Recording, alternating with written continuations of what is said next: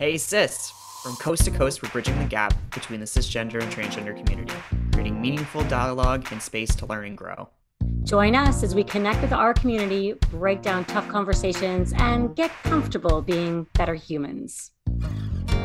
Are you an avid summer reader? Is there a must-read book out there for you, or a precious past read which you recommend to friends as something that literally changed your life? But wait, there is a caveat. The book has to be an L G B T Q two plus book. If you don't have any on your current list, whether you're cisgender, trans, straight, gay, or bi, we hope to inspire you this hour. I'm Cyn. I use she, her pronouns, and I'm originally from treaty territory of Mississaugas of the Credit First Nation, and before then, the traditional territory of Haudenosaunee, Huron, and Wyandot, also known as Brampton, Ontario. I don't think I've ever shared that on the show before. I moved to the Maritimes in twenty twelve with my husband and three children. One of them is transgender, and I wholeheartedly attest that it was an L G B T Q fiction novel read in elementary school that altered his life and quite possibly saved it. I'm Isaac. I use they, he pronouns, and I'm a queer trans social scientist. I reside in Nisahan Eskik, outside of the Truro area in Mi'kma'ki. Do you know where in Mi'kma'ki you live? And are you interested in learning the name of where you reside? Check out Mi'kmaq Place Names dot C A. The link is in the show notes. So, although I don't consider myself to be an avid reader, over the summer months, I do certainly appreciate some good quality queer romance novels, as well as the feeling and smell of a book in my hands. In this episode, we are flipping pages and seeing where our bookmarks are going to land this coming summer. And we have guest Abby Campbell to help narrate our queer summer reading list and chat with us about the importance of representation between the pages. Abby uses she, her pronouns and is a passionate and enthusiastic queer youth worker in Kjipuktuk. When she isn't reading, playing tabletop role-playing games with her friends, or getting lost in a video game, you will most likely find her spending time with her girlfriend and their service dog, Oliver. Welcome to Hey, Cis, Abby. Thanks for having me. Happy to be here. So diving into, we'll call this maybe chapter one, we'd love to hear maybe where you're from, where you call home, and also, most importantly for me, what kind of dog is Oliver? Yes. So I am from just outside of the city uh, of Kjipuktuk, uh, also known as Halifax in Nova Scotia. Born here and raised here, and, you know, I plan to stay here for a very, very long time. So Oliver, uh, his full name, Oliver Twist, his nickname, Ollie, his little baby name, Dippus, Mippus, Awi Dawi, et cetera, et cetera. Yeah, love it. He is a black lab, so just a purebred black lab. He's actually American, um, and he's been a part of my girlfriend's life for the past three years now. And I've been very lucky to also have him in my life for the past two years and a bit. And yeah, I love him so much. mm. It's always the perks of uh, being with someone with a dog. Me and my husband, we got our dogs when we were together, but uh, he had a family dog. And I was like, this is this is now my dog too. Yeah, your house is full of dog hair, isn't it? Yes, you got the big fluffy dogs. They're I right. have three dogs. Uh, two of them are double coated and are very, very fluffy. Yeah. Well, I have to chime in. I have a whippet and um, he's fabulous. And uh, it's like, is it uh, Santa's little helper in The Simpsons, or the, that's always the ugly dog, but they're, they're great runners. And uh, yeah. And he came over with us from Ireland. So born in Waterford up in, I guess, towards the, where your doggies came from, Isaac, a little bit. Yeah. Yeah. All of our dogs are world travelers. My goodness. Yeah. Yeah. Look at that. I love that Abby gave the, the thumb little wave when you said the smell of books and that. Oh yeah. Um, yeah. Yes. We wanted to have you in because you're an avid um, graphic novel reader, uh, queer graphic novels, and you also do reviews. Is that right? You want to tell us a little bit about that? Yeah. Um, so I read a lot of different books. I read a lot, primarily just queer books in general, uh, and definitely a lot of queer graphic novels. And I started reviewing books uh, back when I worked um, uh, at a local bookstore. And sometimes publishers would send books and say, hey, we need some uh, beta readers, or ARC readers, as um, abbreviated Advanced Reader Copy, ARC. in order to get some feedback to see how this book is going to do market-wise, if there needs to be more editing, if there has to be revising, that sort of stuff. I was one of the lucky people to actually uh, receive an arc of Angie Thomas's The Hate U Give. Um, oh. And I was also able to meet Angie Thomas when uh, she came up here with Becky Albertalli and Julie Murphy, who are two other young adult uh, authors. And it was so cool to meet them and also to give feedback to their book, even like to their face, and to hang out and talk about ketchup chips because they don't know what they were. So now I just continue to do that um, through kind of more of a online path rather than a physical. Like I, I will write down something and send it to you. I will type something down and send it to you uh, online. So I just continue to review uh, lots of different books. Primarily, those of my choosing are usually always queer books. Why graphic novels too? I'm just curious. I find that the like avenue of graphic novels can be read by so many different people because it's accessible in a way that sometimes uh, regular fiction novels aren't, because it also gives a visual for folks who may have trouble with kind of the imagining what's happening in the book scene sort of process. It's one thing to read a description of something uh, on a page out of letters, but it's another thing to kind of get out of your your space that you're actually in and kind of delve into this world that this author's bringing you into. And graphic novels help, I mean, me for sure, but they also help a lot of other people visualize the scene. Yeah. And just jumping in there too, kind of to to uh, come back to what you were saying about like some folks leaning more towards um, graphic novels and then other folks leaning more towards, I don't want to use the word like stereotypical like consumption of novels where it's just text, but it kind of reminds me of folks that are like really, really excited for like movie adaptations because it's not that they don't want to do like the brain work, but sometimes, you know, you would just want to like see and be able to like watch everything unfold or be able to see what the author intended for characters to look like or for what scenes to look like. And I've met a couple of those people. And sometimes those are also the same people that are like, graphic novels are for children, or like, you know, I can't enjoy graphic novels. And I'm like, that's ridiculous because you love movies. Mm-hmm. And like, it's the same thing, just a different format. And a lot of times books can be a little bit more accessible for people because there's a lot of technology that has to go into watching a movie. It's an interesting format that a lot of people, especially adults, don't consider. And I think now in, you know, twenty twenty-three, I, I find there's so many adult graphic novels coming out, which is really, really exciting. Yeah, it's really nice to see that kind of like resurgence, I suppose, or maybe mm-hmm. just kind of a, I don't know, increase, we can say, in like graphic novels, not necessarily only targeted for children. Uh, I found working at a bookstore, I'd uh, get a lot of parents saying like, I'm trying to get my kid to start reading because they need it for school and I think it's good for them, but they have such a hard time with traditional books. Do you have any recommendations? That kind of stuff. And usually when I first bring up graphic novels, they're like, oh no, I can't do comic books. They're, that's not reading. And then instead of taking a very kind of offensive approach, it's more of a, oh, well, here's one that really spoke to me and it's actually really deep. And sometimes words escape us in a way that we can't really explain. And sometimes it's best to just even illustrate it, or words don't explain what the illustration is saying in one panel of a graphic novel, for instance, on a page. And then the next page will elaborate on maybe what we're physically seeing on the page.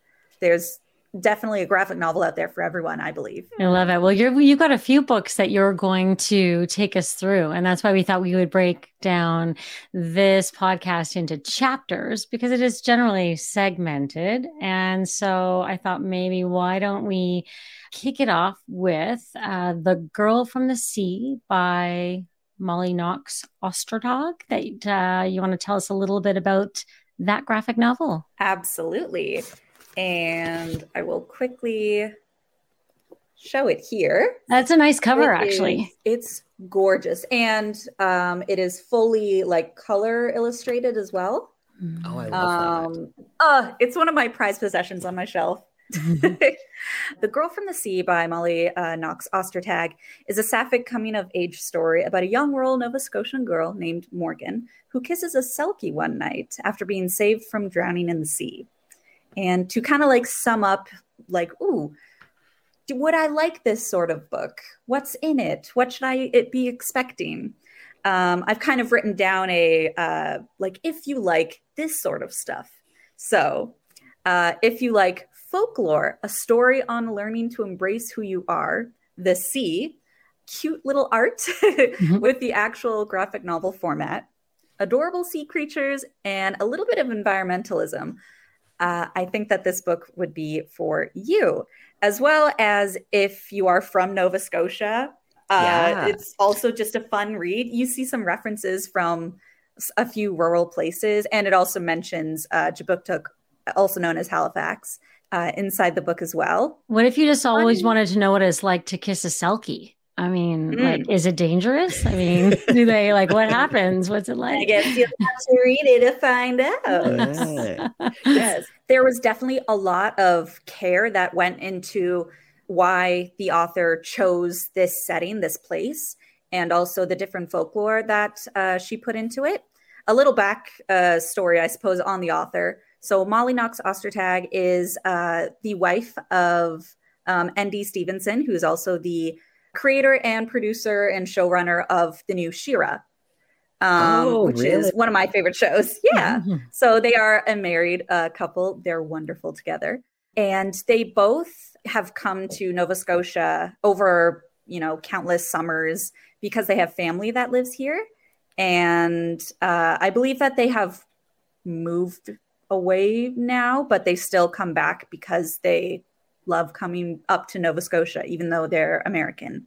So they have physically been in this space. They have explored the different cultural significance of, you know, typical Nova Scotian stuff, whether it's like the lobster traps that are everywhere, sometimes littered around rural Nova Scotia, to, you know, some of the environmentalism uh, crises that we face here.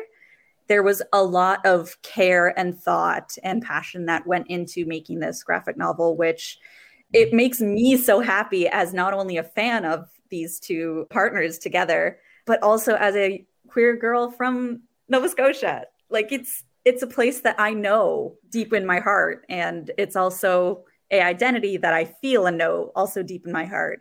And yeah. it's seeing this story.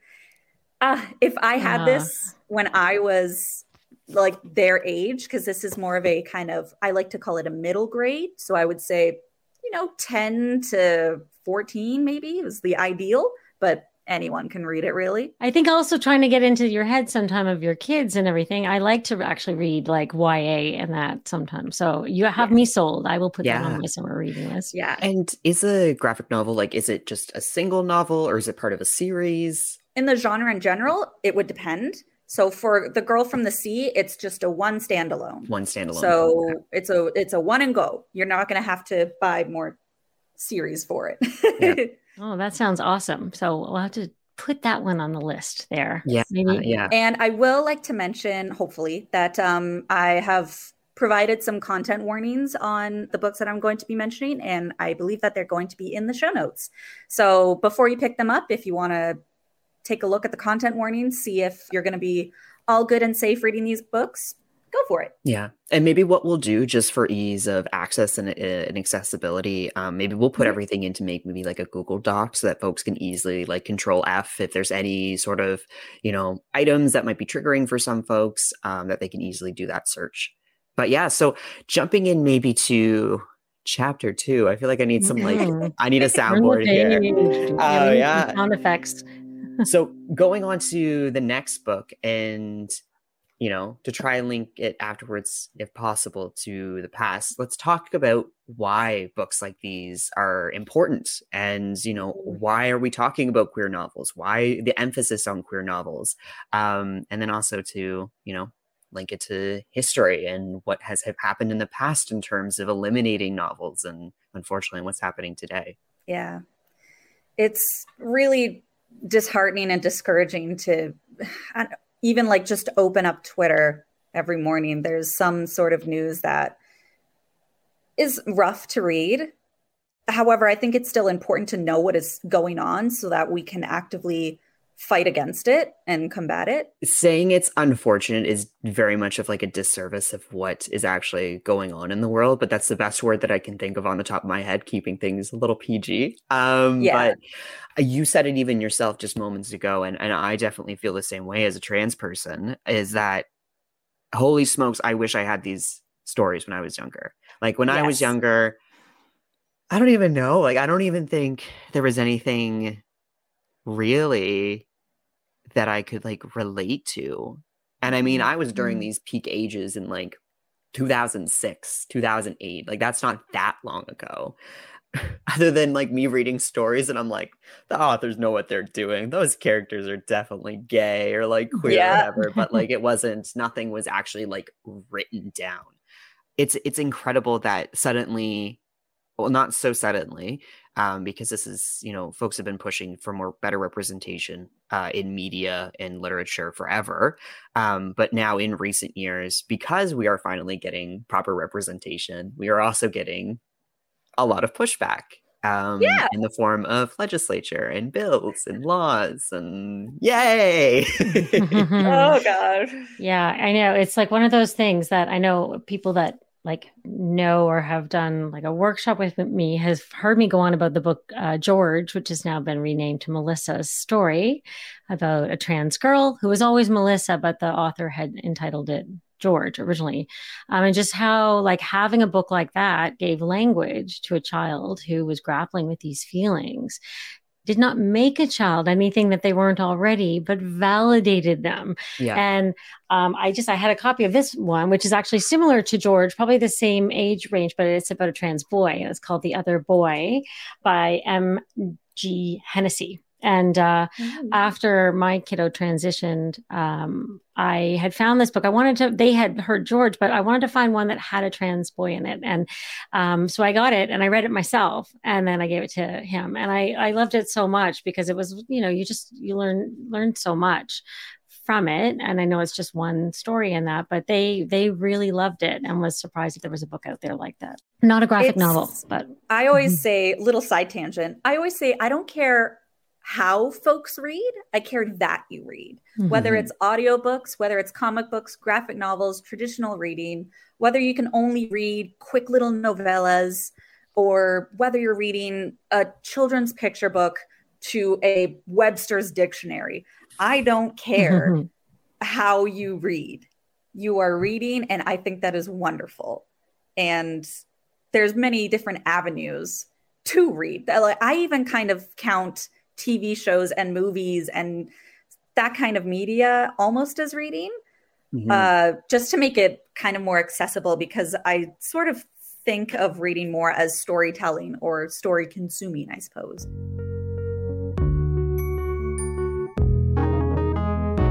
Hey Cis! Is all about connecting communities, and thanks to support from T D Bank Group, here's this episode's Connected Community Moment. Now that you've heard some of our favorite queer reads, we want to hear from you. Is there a thrilling action novel with a lesbian protagonist that stole your heart? What about a collection of poetry and prose written by transgender artists? No matter what type of story it is, we want to know what's top of mind when you think of queer literature. Jump over to our Facebook and Instagram, follow us, subscribe to the Hey Cis! Podcast, and comment on our posts to let us know what your top picks are. At the end of June, we will randomly draw one winner to receive a twenty-five dollars gift card to one of our favorite local queer bookstores, Venus Envy. And yes, they do ship worldwide. We can't wait to explore your faves. This has been a Hey Cis! And T D Bank Group Connected Communities moment, because inclusion matters. So yeah, jumping back to chapter two, as we're talking about the past, present, moving into the future. Uh, one of the novels you have to share with us today is a sci-fi with forbidden love and time travel. So maybe take us there with you. Absolutely. I also have a physical copy of this book. So This Is How You Lose the Time War by Amal El Motar and Max Gladstone. So it's written by two authors. This Is How You Lose the Time War. Okay, tell us about yes. this book. Uh, so this is basically about two time traveling agents from warring futures working their way through the past, and they begin to exchange letters, which is how the book is actually formatted. It's through writing like letters to one, back to the other, to the that. other, to the other. Yeah. And they fall in love. So if you like a enemies to lovers, forbidden love, sapphic yearning, time travel, thinking about the innate pain and humiliation of desire, creative writing styles, and probably also crying, because I did a lot of that, you will really like this book. I will say that it is definitely a adult book, not in the themes of what we traditionally think uh, as a adult book, but more in the themes of war. It's about, you know, time time travel in the sense of there's past wars, there's future wars, all that fun stuff. So I just want to give content warnings for this one because there's either mentioning, not a specific actual depicting uh, of self-harm, descriptions of, you know, bodies, dead bodies, some blood drinking, murder, like some heavy stuff. It's um, an adult how- then. Adult graphic. Yes. Yeah. It's, and again, it's told through writing letters back and forth to each other. So it's not as if you're getting a play by play of these things happening. Mm-hmm. It's more of a mentioning. And I like to keep most of this plot very hidden, or at least I don't talk too much about the plot because I find it's best to go in with very little to expect an out of it. An open mind. Uh, yes. Yes. Um, an open mind. I just wanted to to chime in too as well. Also, mostly to get both of your thoughts um, as you're talking about kind of different writing styles. And we chatted a bit about poetry and like the different types of literature mm. that is, is, exists. But I don't know if maybe I'm the only person. Probably not. But I love books that have like really creative, like, pages, like in terms of like textures. I'm the person that was like mm. obsessing with like the smells earlier, so that's probably not mm-hmm. a you know a surprise that I also like the textures, but like oh, yeah. that's why I love physical books so much. So like I find often with the um like letter writing style, I can't mm. remember the book off the top of my head, but it was it was written in the style of also letters sending back and forth between individuals, and how they had it written. Now, mind you, a lot of cases uh, for this in terms of accessibility, it's not the easiest to read, but just visually, it looked like someone actually handwriting notes. And then the leather, like the pages were kind of like worn out and like had almost like coffee stains and stuff on them. So it really felt nice. Like you, someone just, you know, binded together a bunch of letters. Um, so there's some really creative ways that people have like done that. Can you show us a, just a quick peek inside this book, and we can maybe describe it? Cause I'm curious as to what it would look like as well. Absolutely. Just making sure it's not a giveaway scene. Yeah. yeah. A spoiler alert. Yeah. Yeah. This is good. So, oh yeah. So, okay. Oh, there so, we go. Yeah. So it's like standard pages, and then it has your kind of stereotypical, like sign off and signature, and then like P S. Yes. And the mm. sign-offs, they change and they add like a deeper meaning to the context of the story. Oh, makes my heart burst.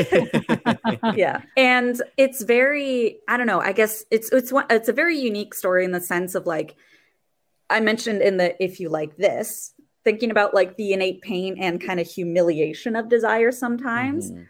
And that's not, it's not a good nor bad thing. I wanted to include that to say, like, sometimes like loving someone so much can, you know, feel humiliating sometimes because you're so head over heels, especially if it's like an enemies to lovers sort of forbidden love. Like there's all these other contexts that make it so high risk mm-hmm. and deep, I suppose you can say. It's very good. I really love it.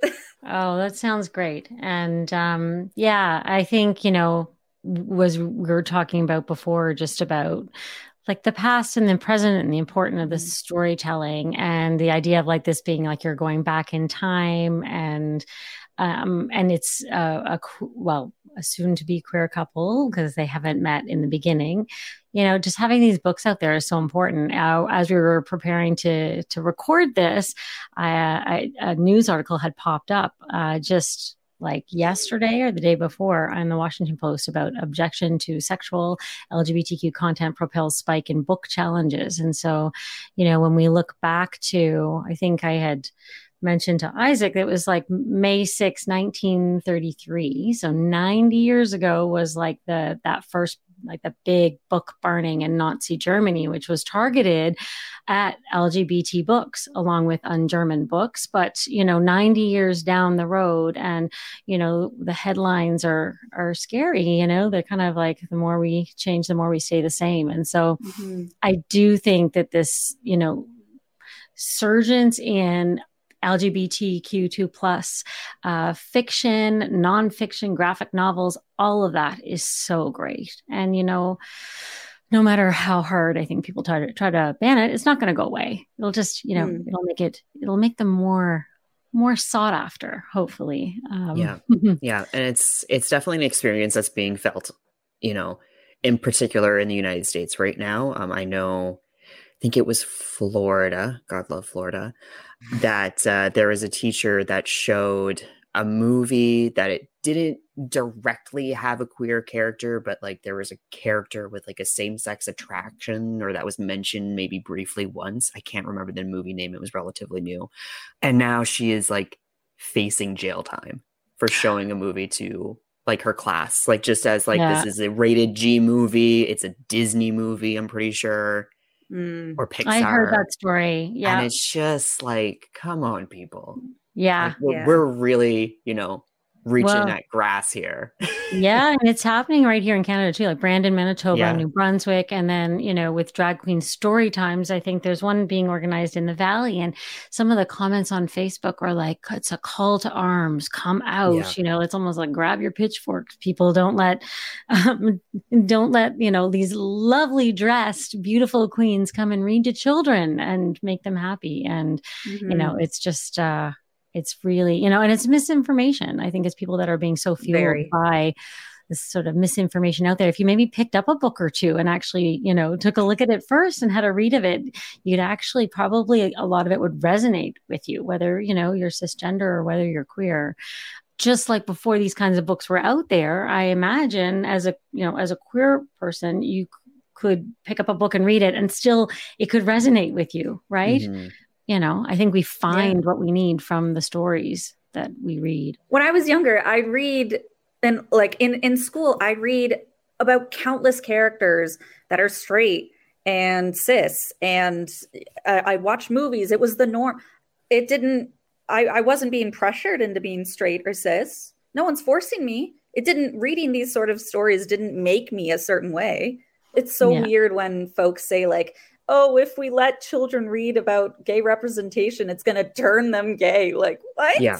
That's not yeah. how this uh. works. No. And uh, as Emma actually from our office had said the other week, we were talking about this and she said, you know, like, look, it's shown from conversion therapy that mm. you can't make somebody not gay. So you can't mm-hmm. make somebody gay. Like, it's just, yeah. You know, I said it yesterday. I was doing a, a reading of The Pink Balloon, my children's inclusive school book, to elementary school classes. And we were talking about, you know, how, you know, the innate ability to know if you're left-handed or right-handed. How do you know? Mm. You just, you just know, and somebody mm-hmm. can force you and make you right, right-handed, but it doesn't mean that you're right-handed. It doesn't yeah. mean it's comfortable. It means that you can do it. You can, yeah. you know, you can do it and get away with it. So, well, and even precisely. on that same, same train of thought too, it, there's all that like data coming out being like, there's so many like trans or queer people or whatever. And then there's also, there was a, someone posted on Twitter. It was like, there's the same parallels of that with like, people now comfortably identifying that they're like left-handed, and like, because it used to be exactly that, that you have to write with your right hand, you have to do it. That's the normal thing to do. Stigma. You know, a very, very minor comparison in the grand scheme of things, but just to, you know, help connect the dots to folks who may not have thought of these things, right? Like that's, this is a normal conversation that we're having in today's world, that people are able to be left-handed. People are the way that they are. Let them live their life. Exactly. Yeah. And there's not like one thing that made them left-handed. Like, oh, it's a yeah. failure on my part. Failed as a parent. Oh, no, no. I should no. have eaten more ice cream when I was pregnant. Yeah. What's happening?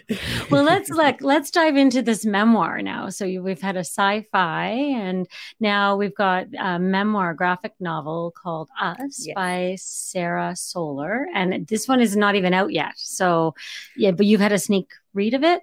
Yes. So the uh, original language that it's in is Spanish. Uh, however, the English translation is going to be coming out on July twenty-fifth this summer. So an August yes. read, maybe. Tell us a little bit about uh, about what you what you liked about it and, and about it. Yeah. So um, again, this is a uh, graphic novel that is a memoir about Sarah Solar and Sarah Solar's uh, Solar's wife, Diana. Uh, it's about their love story, um, and Sarah illustrates their shared past as a heteronormative couple and guides the reader through the ups and downs of coming out and accepting yourself. So for Sarah, it was finding out that she was bi. And for Diana, it was finding out that she's trans. And if you like realistic depictions of relationships, like the ups and downs, sometimes the hardships and the absolute funny little moments or the joy, uh, if you love humor, if you love reading about characters who embrace who they are and who their loved ones are, if you love expressive art, if you love communication between characters, uh, if you love nerdy things and also general shenanigans, I think you're going to absolutely adore this book. It is so full of heart, and it is also very, like, it knows about what time it's written in, uh, as we were just talking about with everything happening across the world, especially in America, for instance. It also touches on, like, the world of graphic novel publishing and, you know, is this story actually gonna take off the ground um, with all of these new restrictions that are happening? Is it better to stay safe rather than be who you are? It mm. is a very fun book and a very important book as well, because while it still has humor, it also has its truth-hitting moments, and it, it's a very good balance. The uh, illustrator, uh, who is the, also the author, Sarah, Um, she made uh, the colors of all the book different shades of the trans flag. So it's just like oh, that little, nuts. like one of those little intricate ways of showing pride, showing like this is the essence of the book, um, and like embracing her wife and who she is. And oh, it's so good. I love that. I love that it's written from her own experiences. I think it'd be a whole other level actually to kind of try and do a graphic novel, to write it and then illustrate it, because you're yeah. illustrating you're like that. I yeah I I think that sounds fabulous. And when, when you read it, Abby, then it wasn't the Spanish copy, was it? Did you have an English copy or I the had Spanish? the um, English translation. So okay. I sent I mm-hmm. read it and I was able to send feedback Uh, of it, and it was a lot of positive feedback, honestly. And I'm very excited for the English translation to be released, because I'm grabbing that so fast and I'm going to throw it at all my friends. gently, gently throw it. Yeah, yeah. Birthdays, Christmas, any holidays this year. This is what you're getting from Abby. A good yep. gift. I just love that you put uh, general shenanigans in too, just because that word is in there. Oh, yeah. I'm like, okay. Um, I've got to pick that one up too. So you'll have to Lots remind me then when you're going to get your copy, I will come and get a copy with you. Is it a lot of pictures with little words per page, or is there like, what would be the balance of like pictures to words per page? There's a really good balance between the art and also the lettering. I, uh, I suppose I can say, cause it's not like a generated text. It's the author like wrote out every word, but it is legible. It's not hard to read. It's like an accessible font almost. And there's also sometimes where the author will add like a certain emphasis to a word in an artistic way that, you know, it, it signifies the importance of it. And then they'll go on to maybe draw like a very dramatic, angry face of passion. My head just went to yes. Batman and Robin cartoons when they go pow, bang. Yeah. yeah.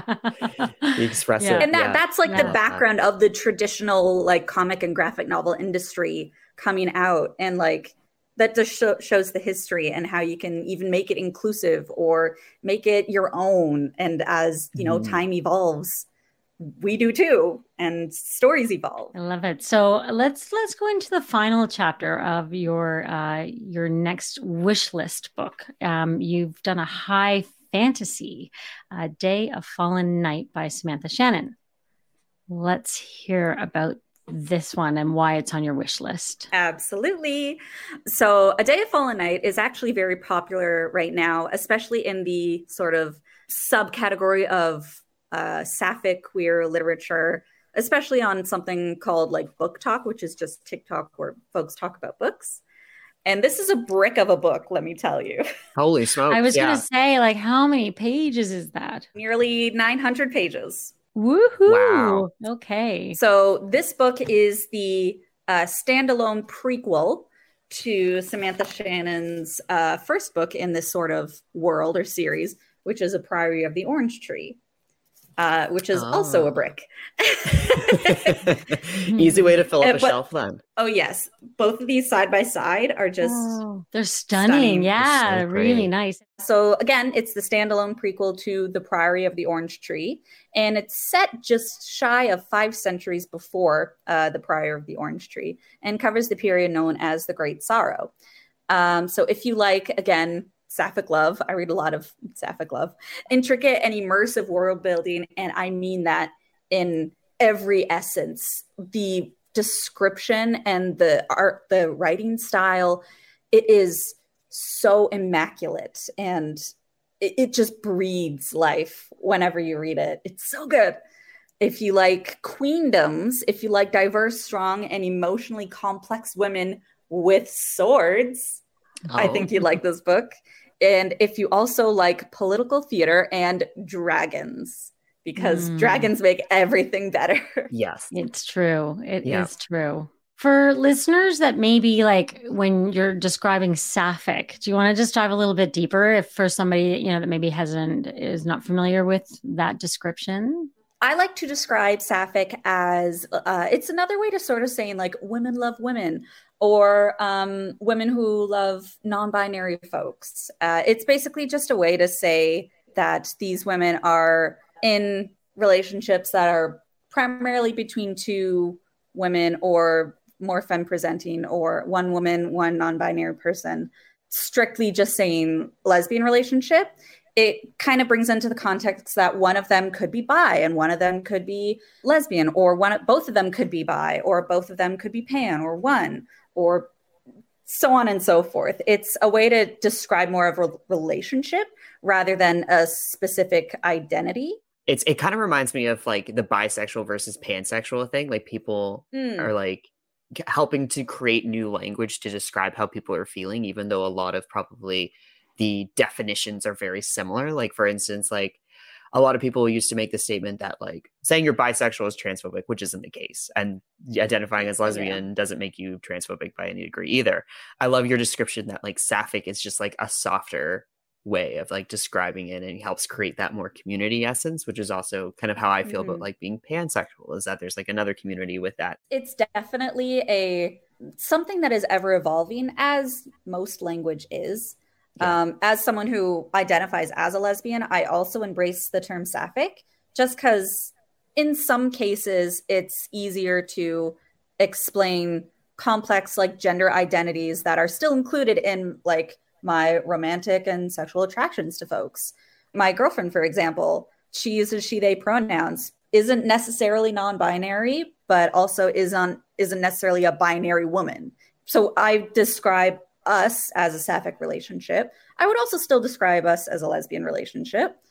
It, it could be difficult because of, again, you were saying like a lot of people have these preconceived notions that all lesbians are transphobic or all bi people are just blah, blah, blah, yeah. which is not the case whatsoever. It's, it's just stigma. It's yeah. very important for people to talk about though, because I think like as Cyn said, I think a lot of folks have these questions that they hear these mm. words or like, you know, if someone says this is a sapphic centered space, you know, mm. if I don't mm. necessarily identify with that, like, mm. is that still a space that works? I'm not talking about me directly, but precisely, you know, for individuals yes. who identify as mm-hmm. non-binary, I mean, which is mm-hmm. myself, but for individuals mm-hmm. who identify as non-binary, if they're like, it's a sapphic centered space, like, is that a space for me? What? Is that where I should feel comfortable?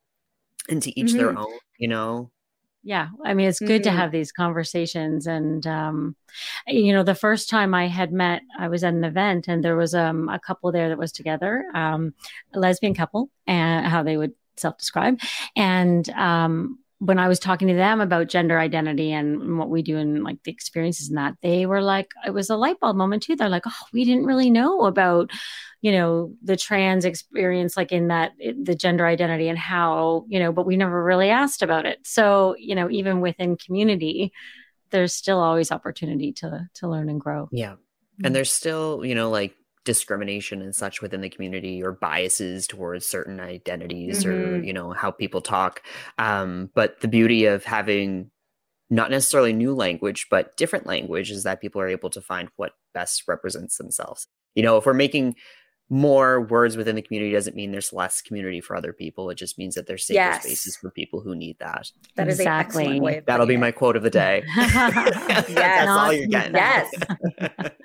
Good stuff. Oh, well, I really, it. you know, I've enjoyed hearing about these books, and I think we're kind of, we're probably getting short on, on time to dive into Please. your complete wish list. No, but we can, why don't we, we could run through the, uh, some of your wish lists that might be, you know, might go onto other people's lists for the summer, uh, as we're approaching, yes.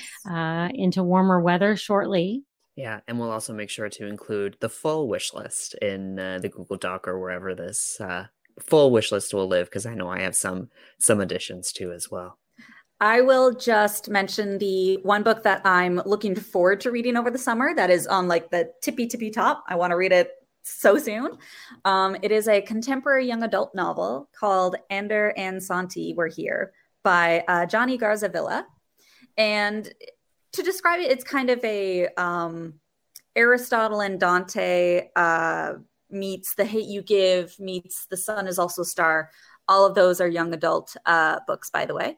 So this is like a stunning Y A contemporary love story about a Mexican-American non-binary teen who falls in love with an undocumented Mexican bisexual boy.